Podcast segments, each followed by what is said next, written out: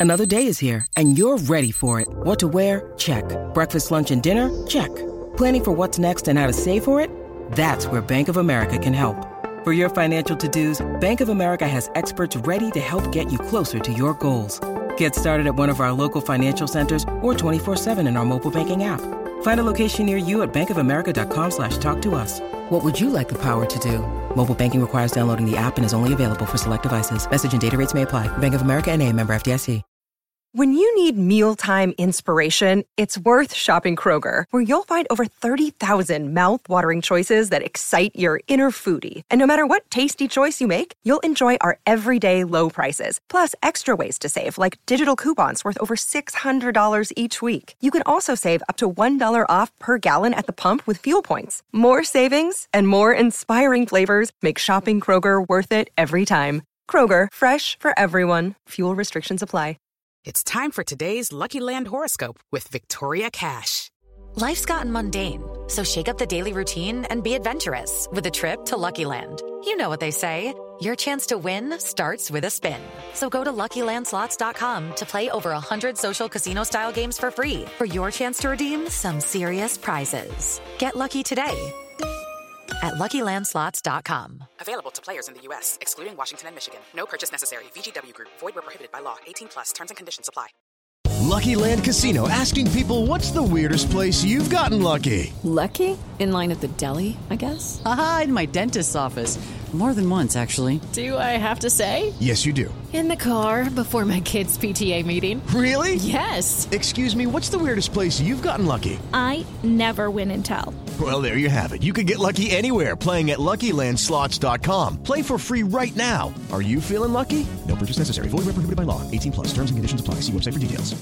Go, slammy, ego, slammy, ego, slammy, hey, hit it up hard, hit it up hard, hit it with a strike, hit it with a strike, from the national anthem, to the bottom of the night, I'm in slammy, ego, slammy, ego, slammy, ego, slammy, hey, you already know what's up, what's that, another home run, but you know the job ain't done, we hold that trophy up, hey.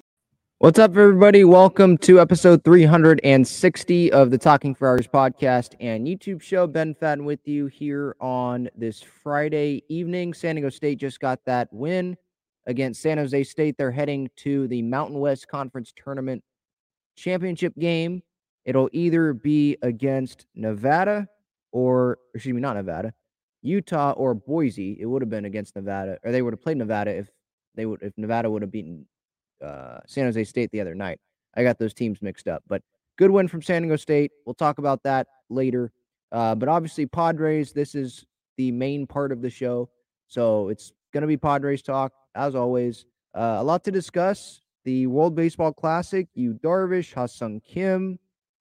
Xander Bogaerts had that had the day off because Netherlands played the first two days of the tournament, but they'll get back to it tomorrow. Everyone is playing.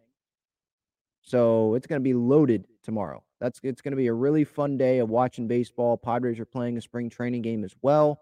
Um, so I'll update you on everything that's going on in the WBC, the outfield situation right now for the Padres, some injury updates, some bad injury stuff, some roster moves that the Padres made today. A lot of that on today's show. Uh, let's first start off with the World Baseball Classic. So this morning, today's been a long day, man. So I woke up a little before 2 a.m., make sure I was ready for Yu Darvish taking the mound for Team Japan in Japan's second game of the World Baseball Classic. They're obviously facing off against Team Korea and Ha-Seong Kim. And so I was excited to see the Darvish versus Ha-Seong Kim matchups. And there ended up being two because obviously in pool play, there is the pitch uh, restriction, like pitch limit. You can't go like more than I think 65 pitches in pool play, and then you have to have like four days off. Like that's the limit. So only a couple matchups between the two. Uh, in the first at bat, Ha-Seong Kim grounded out to shortstop he was hustling down the line, so it had to be a, a good play on both ends by the shortstop and by the first baseman. The second time around, Darvish again got Kim to hit a ground ball. Should have been a ground out. Uh, Kim was hustling down the line. Third baseman for, uh, rushed the throw, it seemed like a little bit.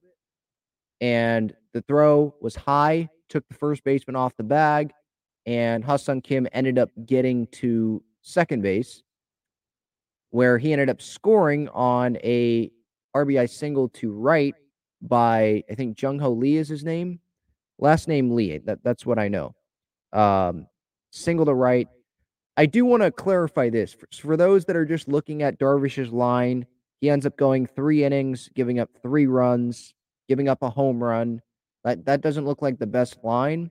But if you were watching the game or you went back on, you DVR'd it and watched the game, watched Darvish's start, the first two innings he pitched pretty good. It was that third inning where, yeah, he gave up a double in the gap, then he gave up a home run, which was a bomb. I mean, that guy smashed that. I forget his name, but he smashed that ball. That ball almost hit the back of the Tokyo Dome. It was almost 400 feet, I believe. Absolutely crushed. Um, but yeah, so it was really that. He got the grounder against Ha-Seong Kim. The third baseman made an error.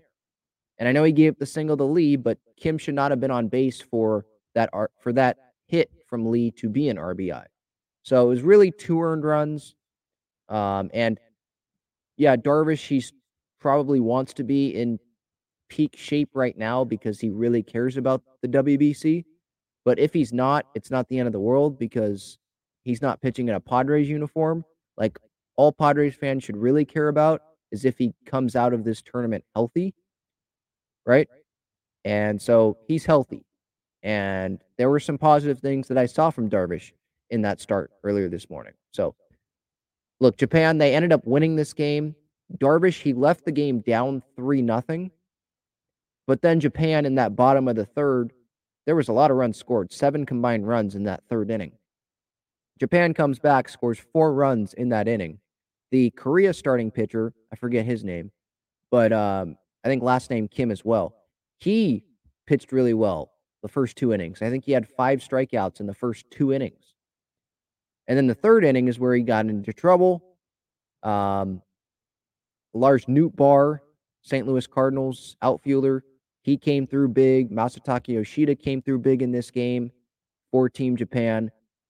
Ohtani, I mean, just watching him play and seeing how happy he is playing baseball. That's why it's like, man, I hope he can be on a contender. Obviously, we hope it's the Padres. Like that would be amazing if the Padres got Shohei Ohtani. But just to watch him with Team Japan and him smiling all the time, and he, he he's having fun playing baseball. I'm not saying he doesn't have fun playing baseball with the Angels, but the Angels are not a contender. Right? The Padres, if they were able to land Shohei, they they'd be a contender. Shohei would be on a contending World Series contender for however long his contract is, or at least for the majority of that time. Like Peter Seidler's not stopping now. Um, he's going to continue doing this, and AJ's not going to stop. You know, Manny, Tatis, Bogaerts, they're here for the next decade at least. So there's a good core. Darvish here for the next six years, including this year. So five years after 2023. Musgrove here for the next four years after 2023. So Ohtani, he knows that there's going to be a lot of talent on this team for years and years to come. This is not like a one year deal thing with a bunch of players like the Angels did. Like Trout's going to be there, obviously, Rendon, but if I was Ohtani, it's obviously not working with the Angels. So go somewhere else. I'd have a better chance of winning if I go somewhere else. That would be my thinking if I was Shohei. But that that's what that's what my thought goes to. Watching Shohei and Darvish on the same team in this WBC, seeing how happy Shohei is playing for Japan. I know he has a lot of friends there and all that, uh, and he's from there, and uh, that's he's probably not going to be happier playing in Major League Baseball than he is going to be playing in you know right now like he is in Japan.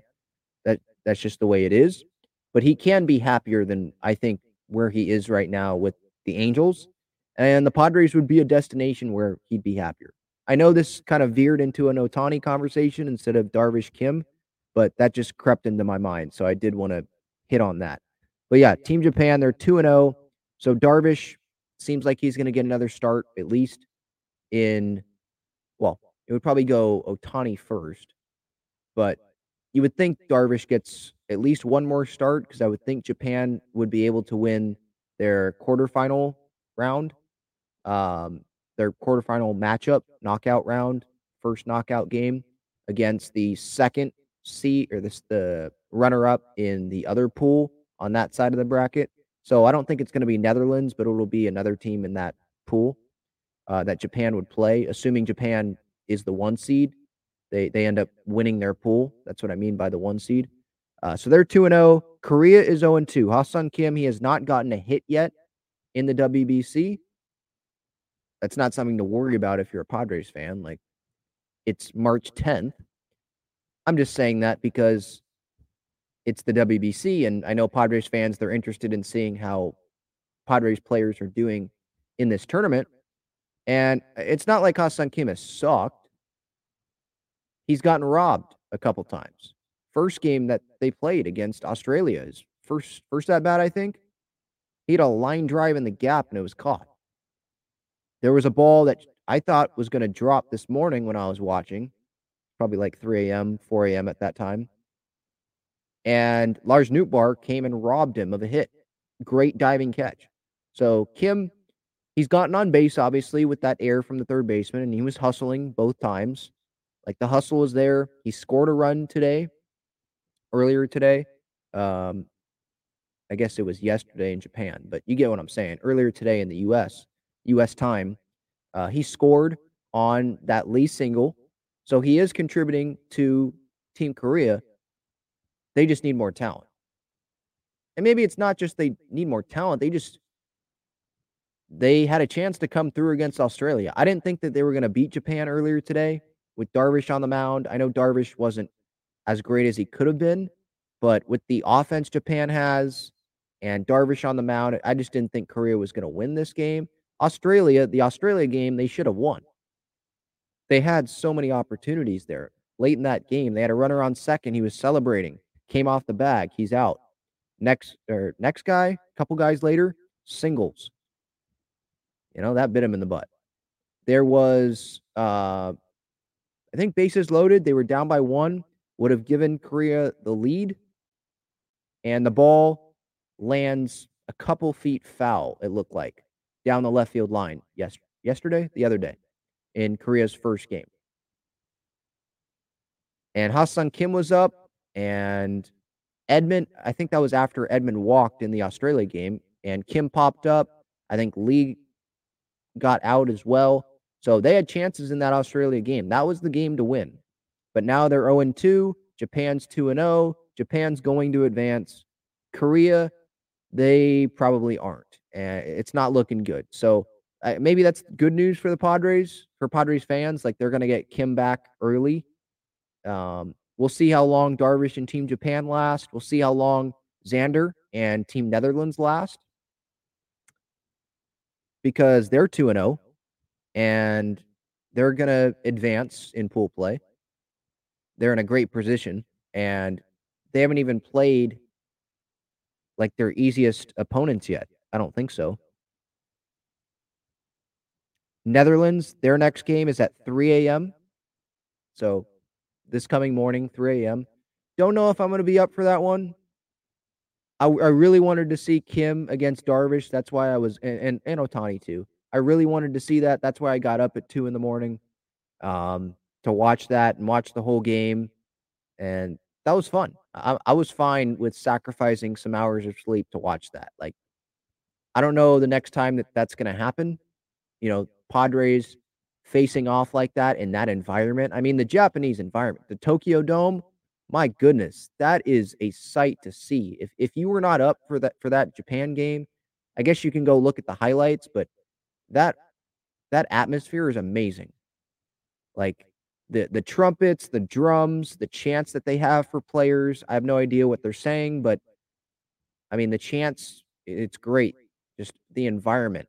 And they're they're chanting during pitches. Like sometimes they stop chanting and wait for the pitch, like the anticipation. But there was a lot of times when these fans were continuing to do chants and singing. It seemed like that's what it. That's what I was hearing in the background.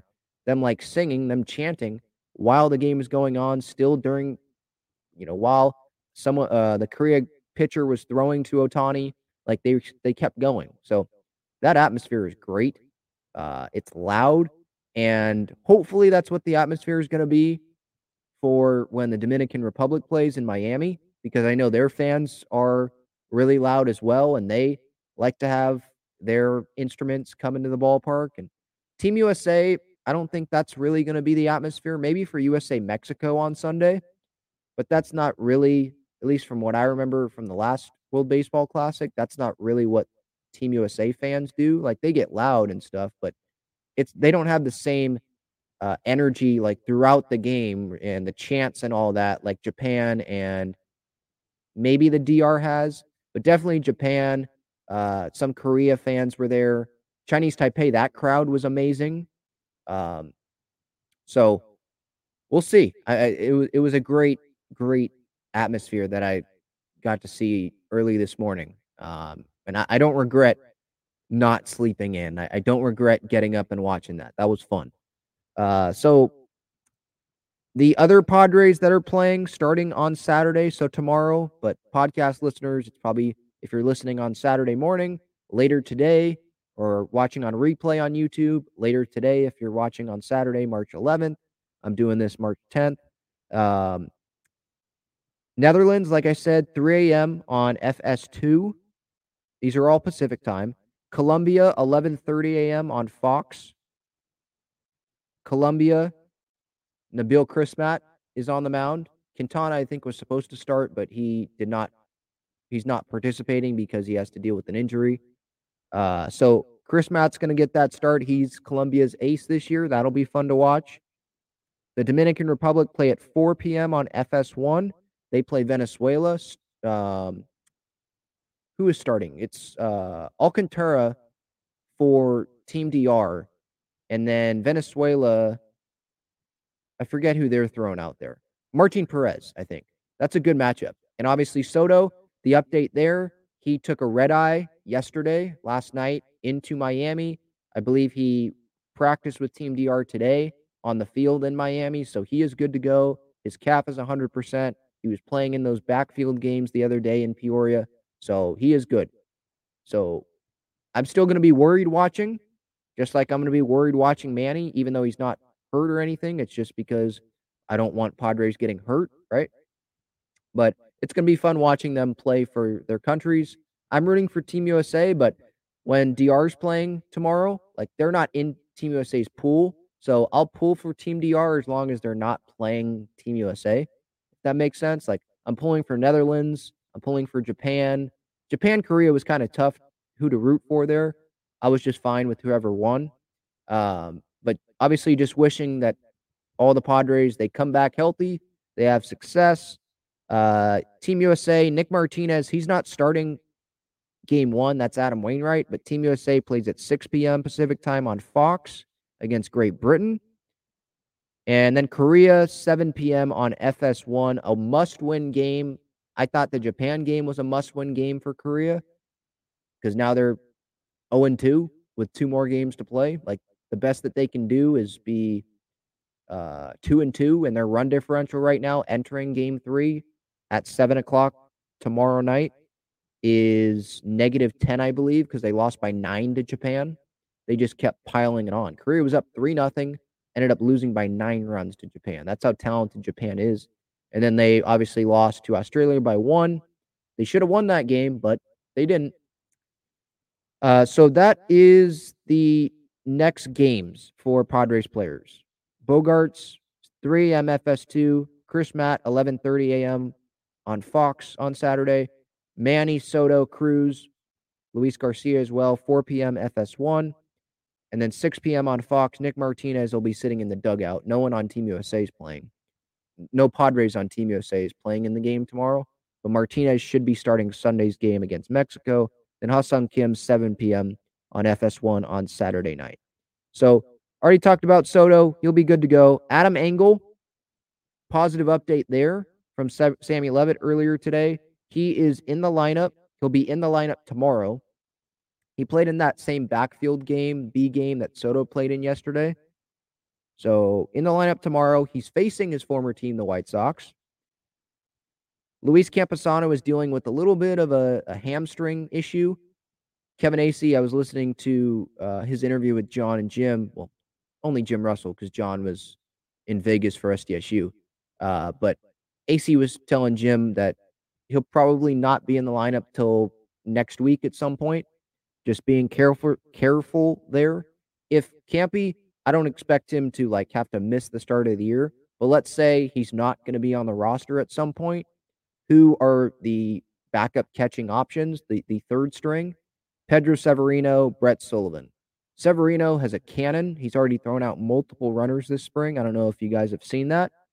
Um, not great with the bat.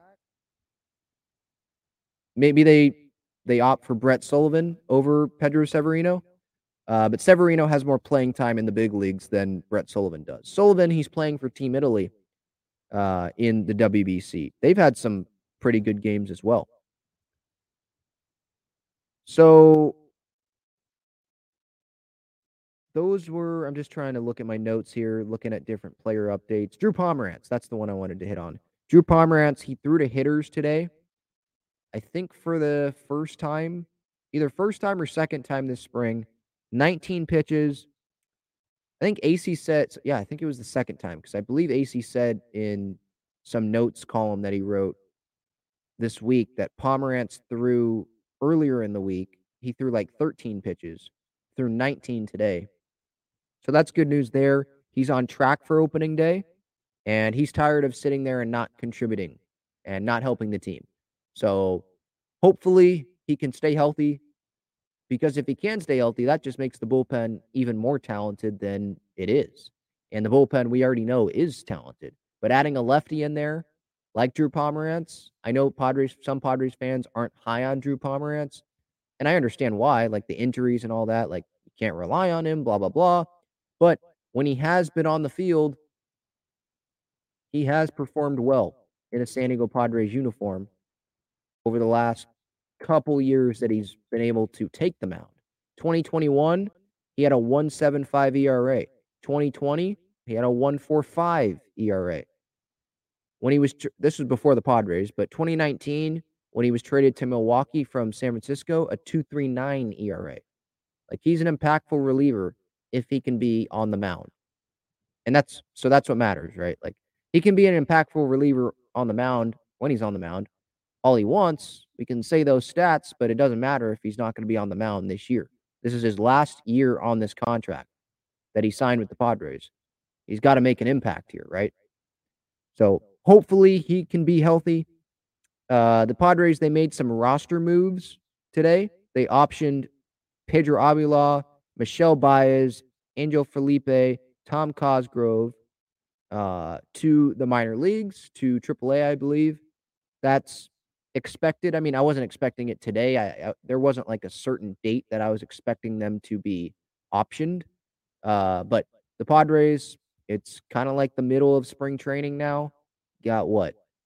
20 more days till opening day, March 30th.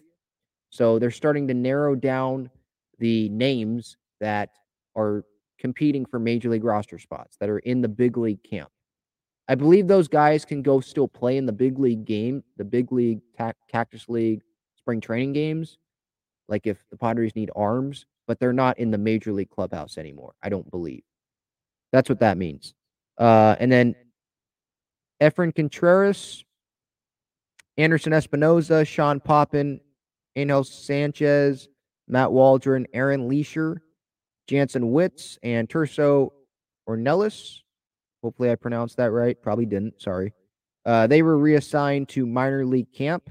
So there's now 62 Padres players in camp at the, the major league camp, like com- still competing for major league roster spots. Not all of them, like Merrill's still there. He's not making the roster, obviously. But most of those guys probably still have some sort of a chance to make the roster.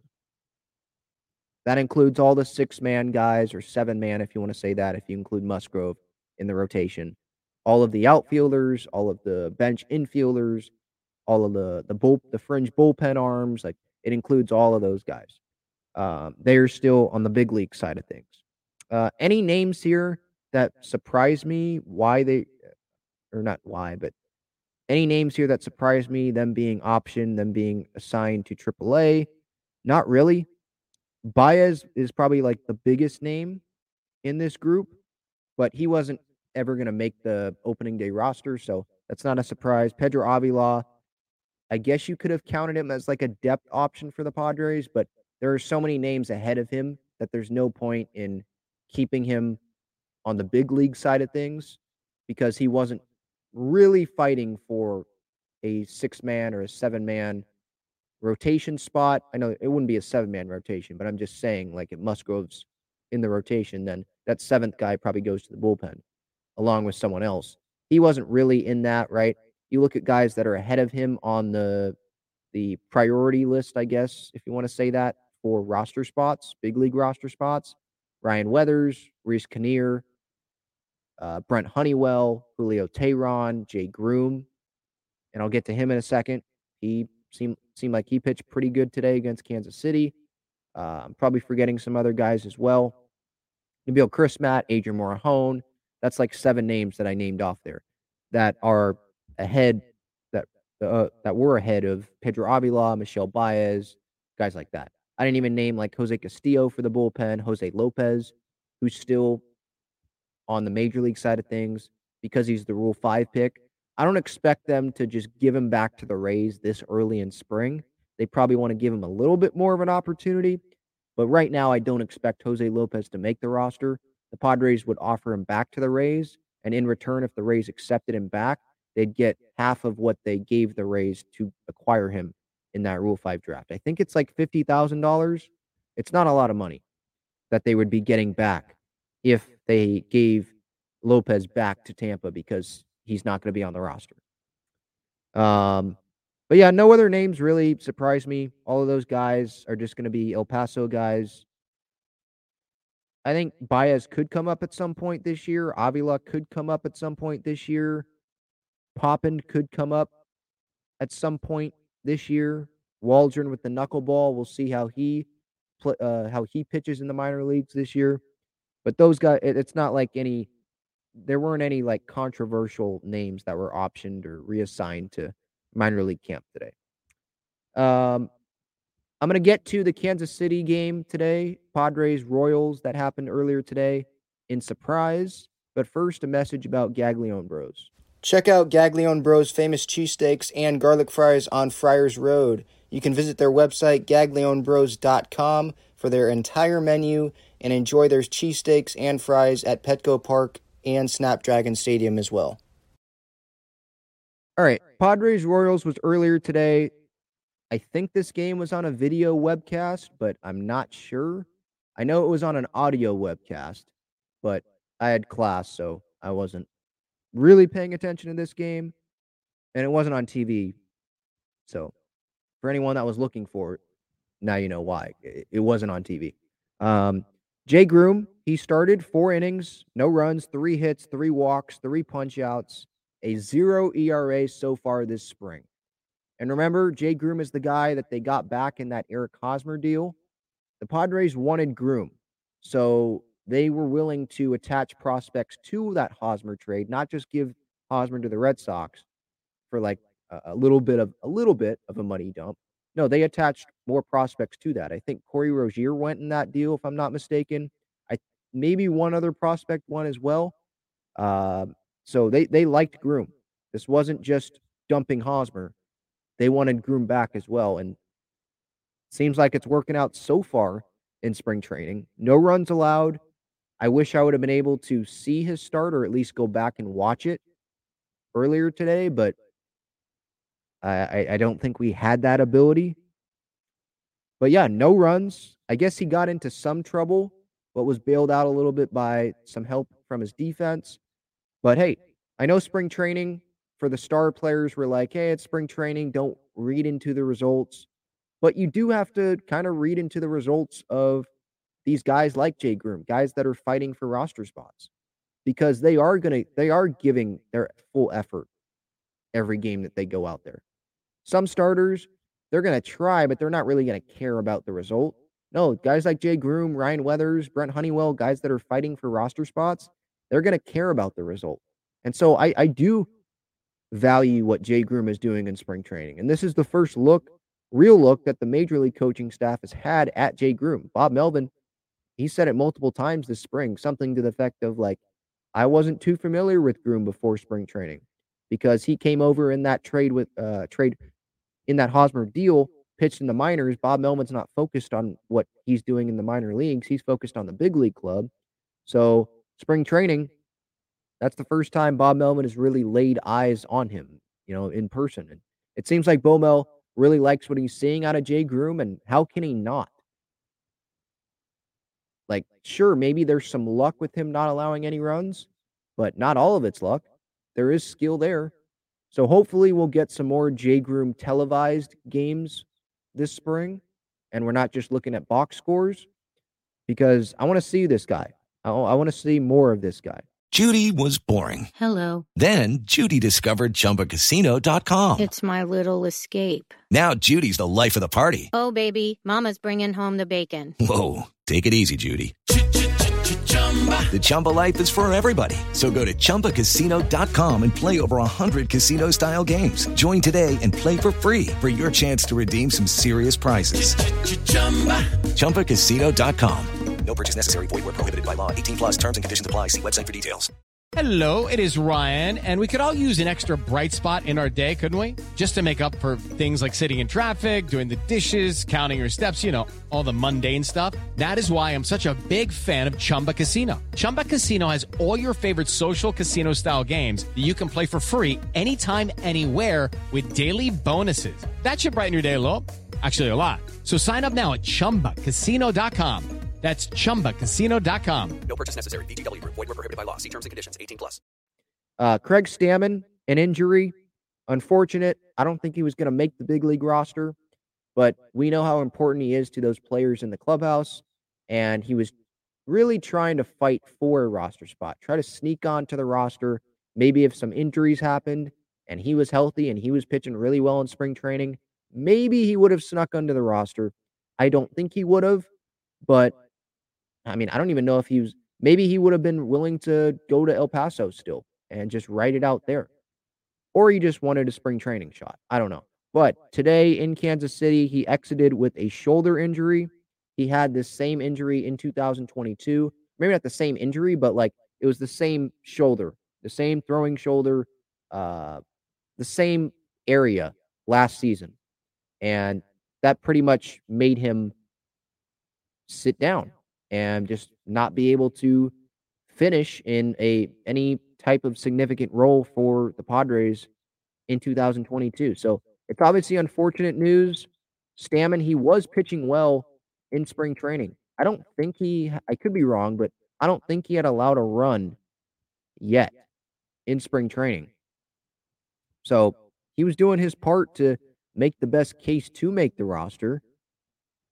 But this injury, that pretty much says, yeah, he's not making the roster. He's not making the roster.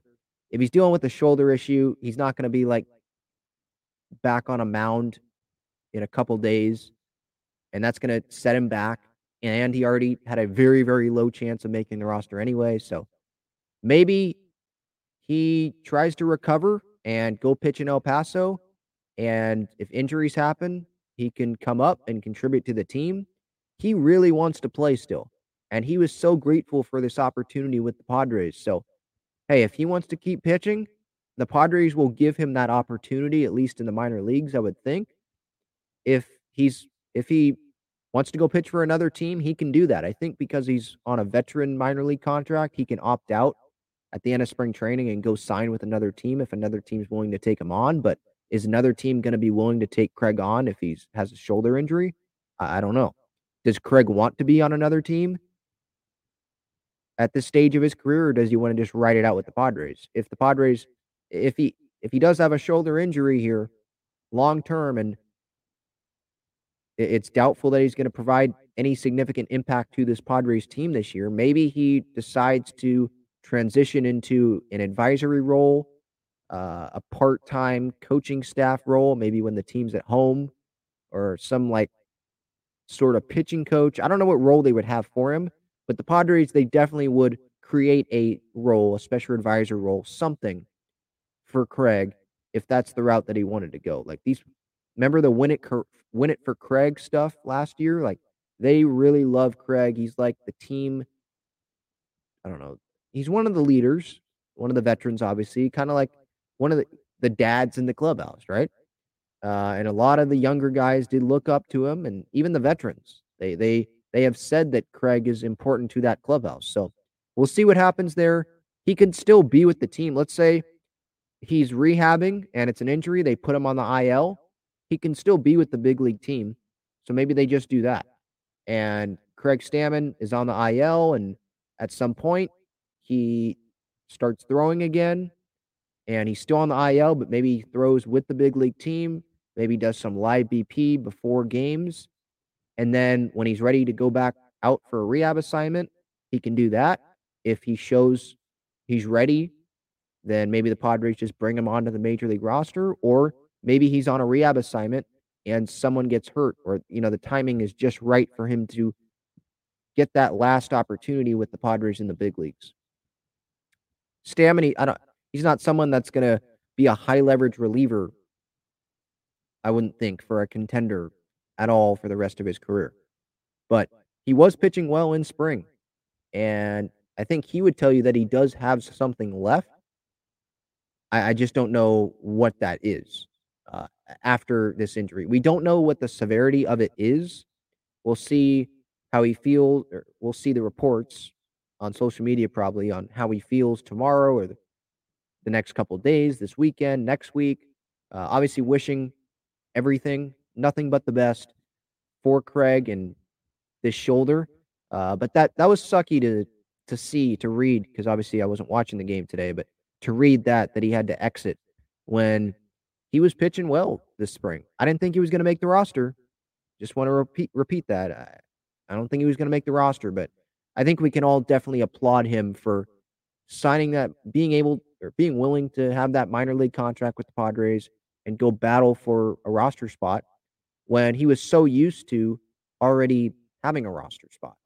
But that does speak to the talent of this Padres team, the depth that this pitching staff, that, that the depth that AJ Preller has built, bullpen wise, bullpen arms, the amount of arms that can contribute to that bullpen this year. That Stammen was on a minor league contract, no guarantee to make the roster. But again, props to him for continuing to try to pitch and make the big leagues again.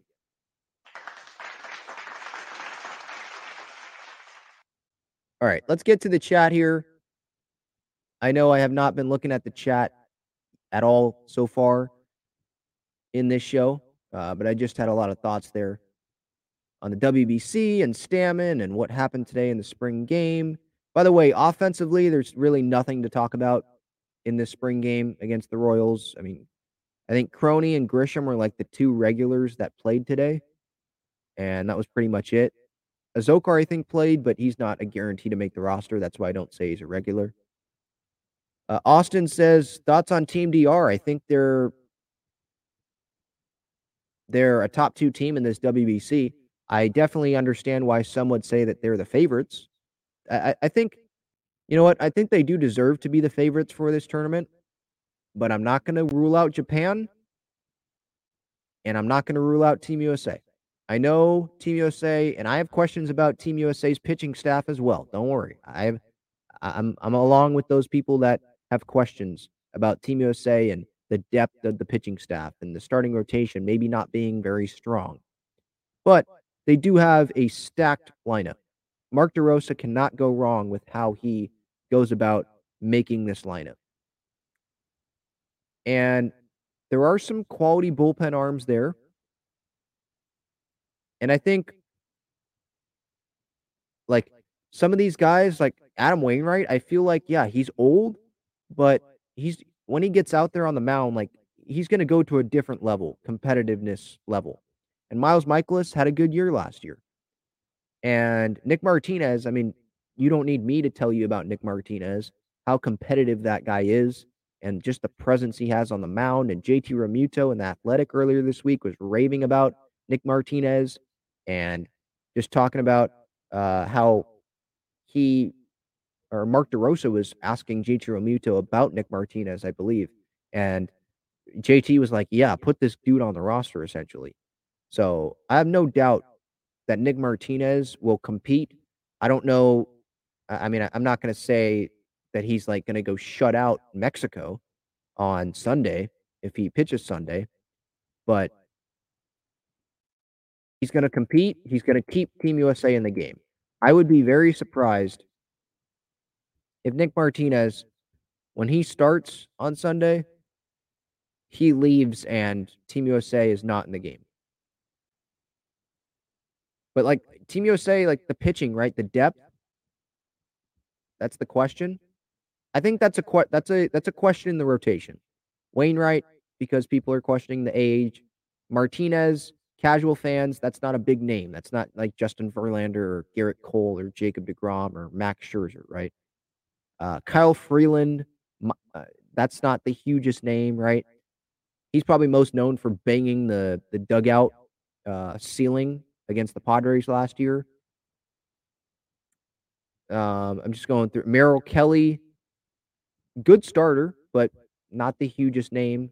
Lance Lynn, probably past his prime. Miles Mikolas, not the biggest name.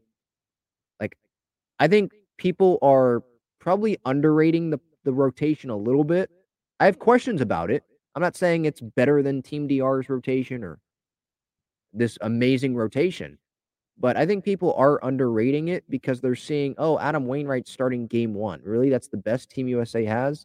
A 40 year old, however old Wainwright is. And they're seeing Nick Martinez starting. It's like, like casual fans. Nick Martinez, really? That's Wainwright Martinez. That's the best Team USA has. Look at what DR's throwing out there. They have Sandy Alcantara throwing in game one. USA can't, they don't have that. But Team USA, they might not face Alcantara in the, the match that whenever DR and USA face, assuming that they do face off. And the bullpen, there's some good names there too. Daniel Bard, David Bednar, those are closers. Um, Kendall Graveman, Aaron Loup was just added. Adam Ottavino, who's going to be a high leverage guy for the Mets this year. Ryan Pressly, closer for the Astros. Like they have a lot of closers. I didn't mention Brady Singer. Um, I don't know how much time he's going to get. Devin Williams. So they've got some of the best closers in baseball all on their team in that bullpen. So I'm not really as worried about the bullpen as maybe some are with Team USA. It's more about the rotation. Uh, but I think USA, like if you're gonna put the favorites in this tournament, DR. Okay, I, uh, I I'm I'm fine with people saying they're the favorite, but I would put Team USA like right there. There's not a, a big gap at all. There's a bigger gap, I think, between USA and Japan than there is between USA and DR. And I don't even think there's a huge gap between Japan and USA. I mean, Japan has so many big names and so much talent on that team still we're seeing what they're doing in their pool. Um, just making a joke out of that, right? Um, so yeah, I'm high on Team USA. I think they can win this tournament. I think this is the best team that USA has ever had on paper with the lineup that they have and Trout playing and Betts playing. Um, could it be better? Yeah. But some starting pitchers, like the big name starters, they just elected to not play in the tournament. And Kershaw, remember Kershaw was going to do it, but he uh he was denied because of like health insurance or something. He couldn't like there were so many steps to some insurance because of how many innings he's thrown and he just couldn't get passed, I guess, by some someone to pitch in the tournament. But he wanted to.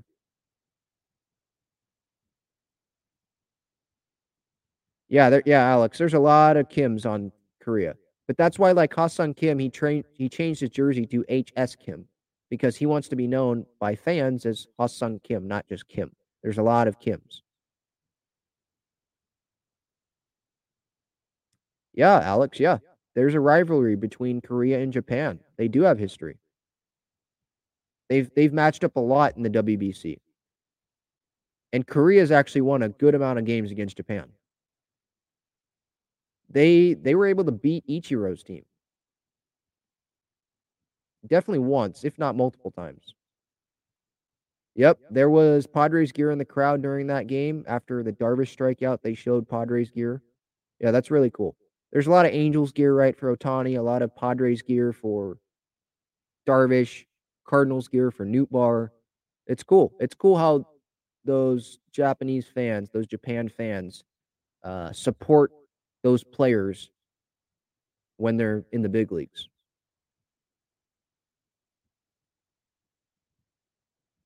And it just kind of brings me back to like, imagine if Ohtani becomes a Padre. Because all that marketing, you have Darvish, all the, I mean, Darvish and Ohtani are the two most popular Japanese players in the world right now in baseball. And you, if you have them on the same team, do you know how much marketing you're going to have? How much Japanese media is going to be there day in and day out? I mean, you would get so much money from that. It'd be crazy. It's almost like Ohtani pays for himself. Someone here says Mexico Japan final. I don't see Mexico going that far. I think they can make it out of pool play, but then they'd probably have to play DR. But here's the thing like Mexico, while I while I don't think they're going to make it to the final, they can. Netherlands can make it to the final. Smaller teams like that, they can make it because it's single elimination after pool play. The key is getting out of pool play.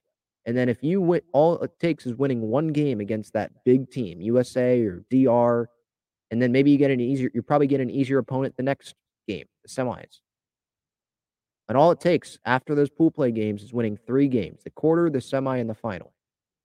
It's not a series. You don't have to win three games or four games just to advance to the next single elimination. So that's where it's like, you know, we're all thinking that DR or US is going to win and I think one of them will ultimately win. I'm not counting out Japan though. Um, I, I refuse to count out Japan based on watching them. I think one of those three are going to win, but another country could win. Venezuela, Puerto Rico, another one could win because all it takes is to go on a, a few game run, a three game run after pool play. Alex says, if Groome, Honeywell, Morejon, Weathers do good, could one of them be a trade chip in a package at the deadline? Yeah, I could see that. For like a starting pitcher, probably, but it would have to be more than that. It wouldn't just be one of them. And I don't think Honeywell would be that because it's, I think he's on a one year deal. It might be an option, but I think he's on a one year deal. I think it would be either Groome or Morejon that would be a part of a package. Maybe Weathers if he improves his stock and pitches really well. But I would I would lean towards Groome or Weathers, or excuse me, not Groome or Weathers, Groome or Morejon, not Weathers. Definitely not Honeywell in a trade package.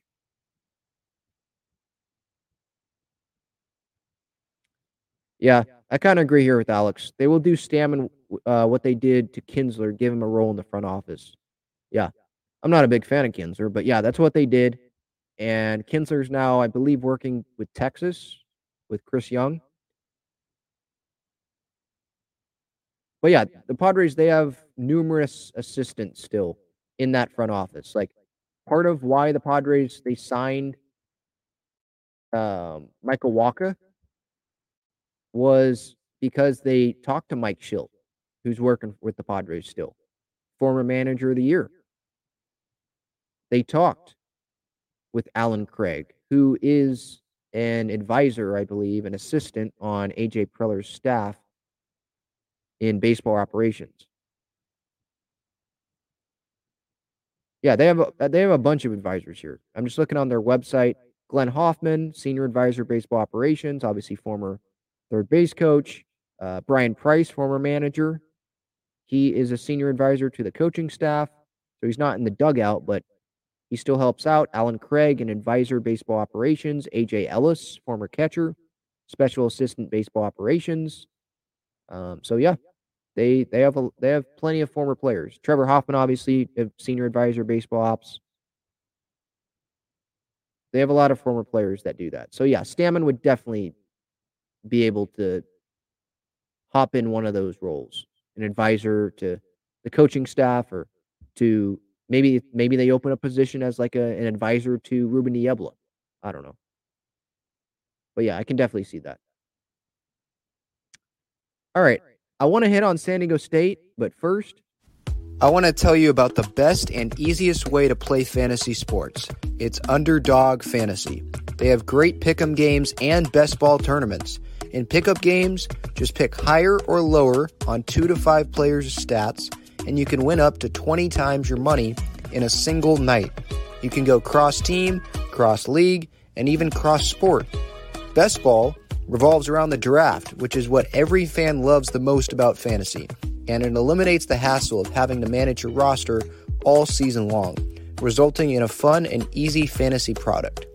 How does it work exactly? You enter a contest where you participate in a snake draft against other users. That lineup that you drafted competes against every other draft in the entire contest.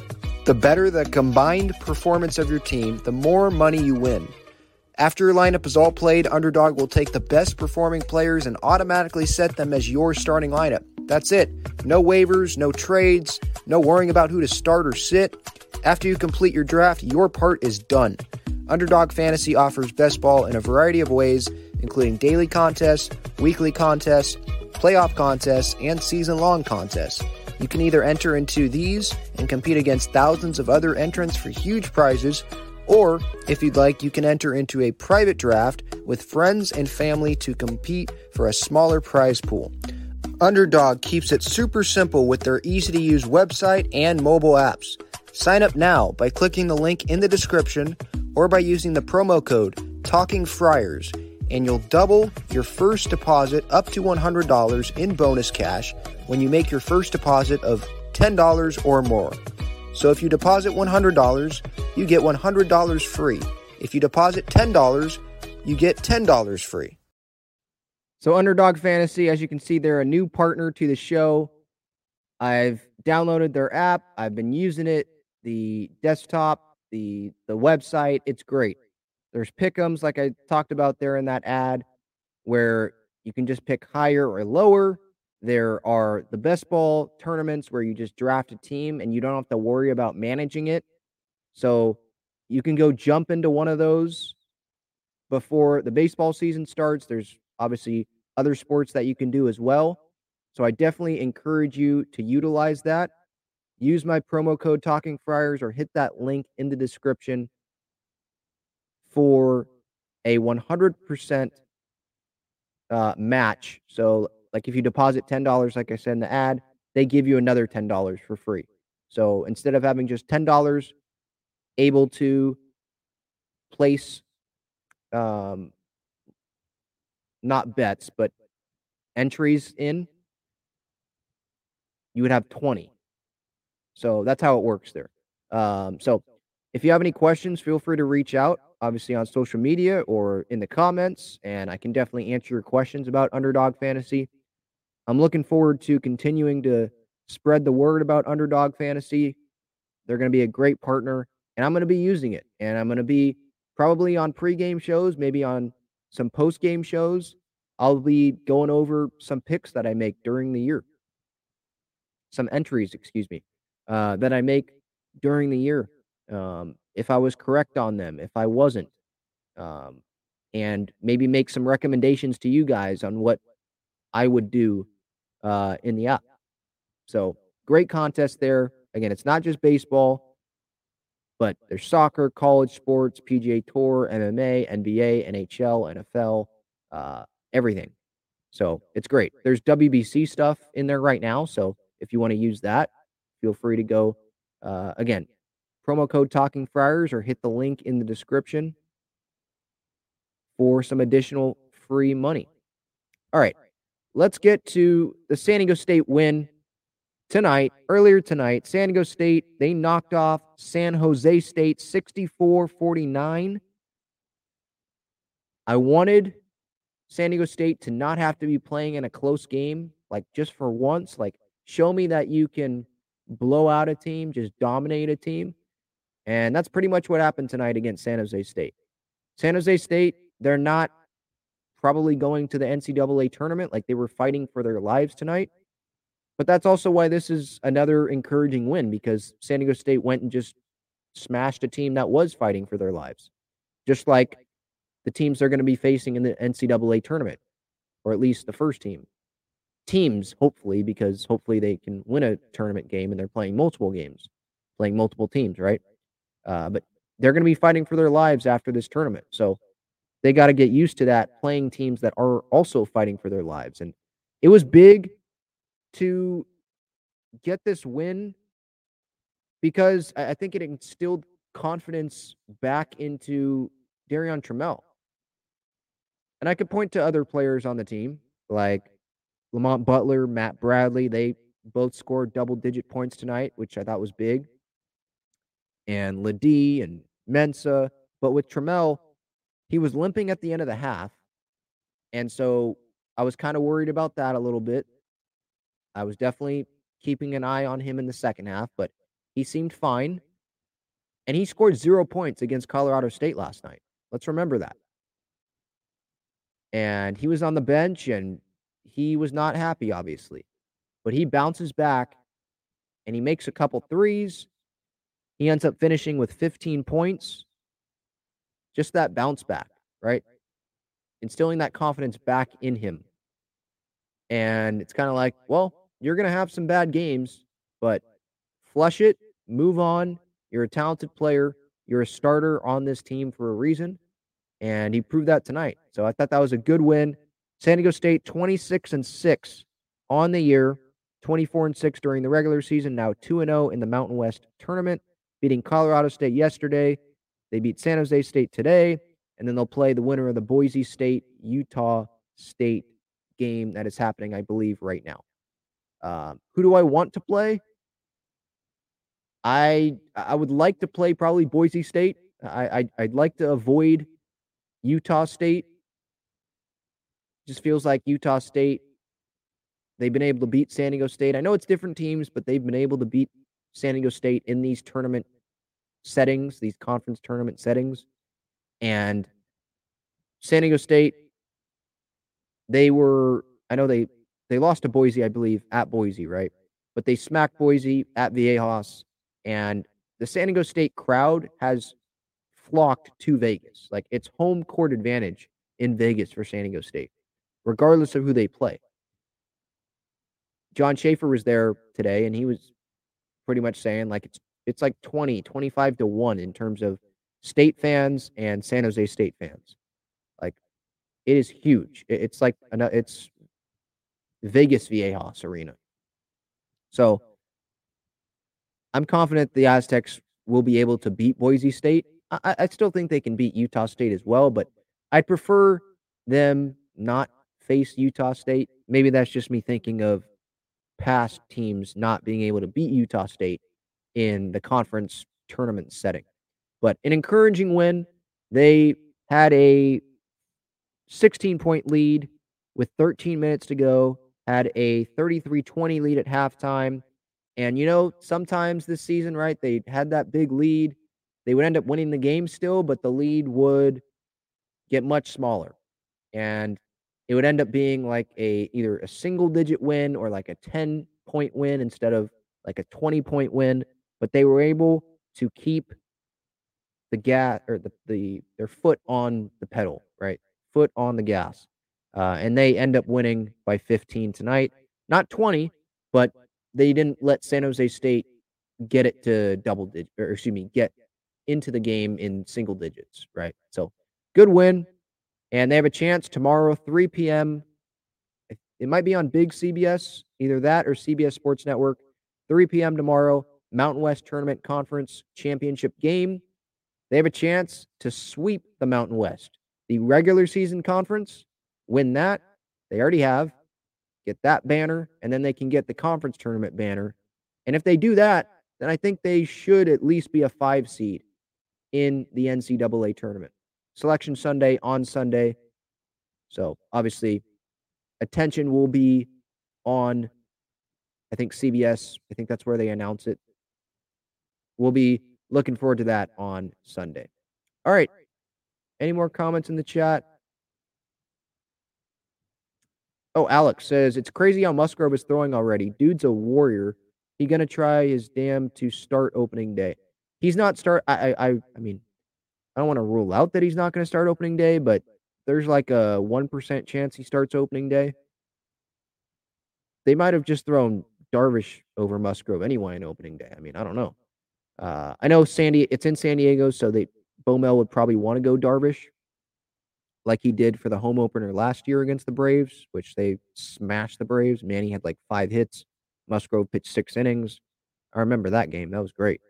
Um, but I don't, I don't think Musgrove's going to start opening day. I think the best case scenario is Musgrove starts at the like the he he makes his first turn in the rotation, but not as like the one or two, more like the the five or the six starter. I'm not ruling that out, but I'm, I'm kind of ruling out opening day. I don't think that's going to happen. I'm not, I'm not saying there's a 0% chance, but I, I don't think that the Padres would even want him starting opening day. I think they want to give him as many rest days possible, as many days to recover and be ready as they can, with him still being able to make every start, as long as he's healthy, as long as he feels good, he's ready to go. But yeah, he's a warrior. And but he, has been working his butt off. Let's not act like he's just been sitting. I'm not saying you are, Alex, or anyone in the chat is, but for casual fans or people that are not Padres fans and they're seeing Musgrove throwing, like, oh wow, fast recovery, huh? He was just sitting on the couch and he's already back. Wow, that's cool. No, no, no. He was four hours hyperbaric chamber, 150 med- uh, medicine, weighted ball throws a day, uh, recovery, the rehab, right, the working out. He's been working his butt off after fracturing the toe to be able to get to this point. And he posted on Instagram that his left shoe is, I believe, two sizes bigger than his right. Uh, I, I don't know if he has something in the shoe for support, but he's able to wear shoes now. He's not wearing the open toed protection shoe. He's out of that. Uh, other pitchers would probably still be in that because they don't have the work ethic, they don't have the want, the desire that Musgrove does. And so, yeah, I mean, Musgrove, he's not someone that's just going to sit there and steal money and just take money from the Padres. Eh, it's guaranteed money. I don't have to make these starts. It's a regular season. It's just the beginning of the season. We're going to make the playoffs. Uh, whatever. No. He goes and he's like, no, I'm posting. I'm making these starts. I want the ball. You're giving me the ball. I'm going to work my butt off and show you that I am ready to take the ball first time through the rotation. So I'm not ruling that out. And that's right, Alex. Yeah, good point. He he pitched. Yeah, he threw a bullpen with uh, wisdom tooth, wisdom teeth pulled out. The day after that, the morning after, he was throwing a bullpen. So yeah, he's different. Just that competitor, right? He has it. Nick Martinez has it. Manny has it. Darvish has it. Right in those big moments. There's there's other Padres that have it too, but those are just some guys that it comes to mind, like right at the forefront of my head. Like, yeah, okay, yeah, these guys have that extra competitive drive in them. Uh, Jake has it. I mean, we saw that in the playoffs, but it doesn't seem like it's as like he doesn't get pumped up all the time, right? Or it seems like the guys I named before that they get more pumped up. It seems like um, in those competitive situations. Where Jake, you don't really see that. And that's why I loved it so much against the Dodgers last year when he was pumping his fist after that, the, obviously the big hit, and how pumped up he was. Even if you rewind to game two at Dodger Stadium after that big home run that he hit, the insurance home run, and how pumped up he was. Because it's not like you see it every day. And it, it's like genuine, like, wow, uh, he is pumped. So I kind of forget where I was going there with that. But yeah, yeah, Musgrove, getting back to Musgrove, yeah, he's he he's what some people like to call a dog. He just has that dog in him, that competitive fire in him. All right, that's going to do it. Talking Friars episode 360, brought to you by Gaglione Bros, famous cheesesteaks and fries, and Underdog Fantasy, new partner to the show. Go check them out. They're going to be great partners for this show. Obviously, Gaglione Bros. Check them out on Friars Road. Thank you, everybody, for tuning in on the podcast platforms, on YouTube, live, or on replay. I appreciate everyone's support. Go Padres. San Diego Loyal has their first game tomorrow, so go Loyal. Talk to you guys later. See ya.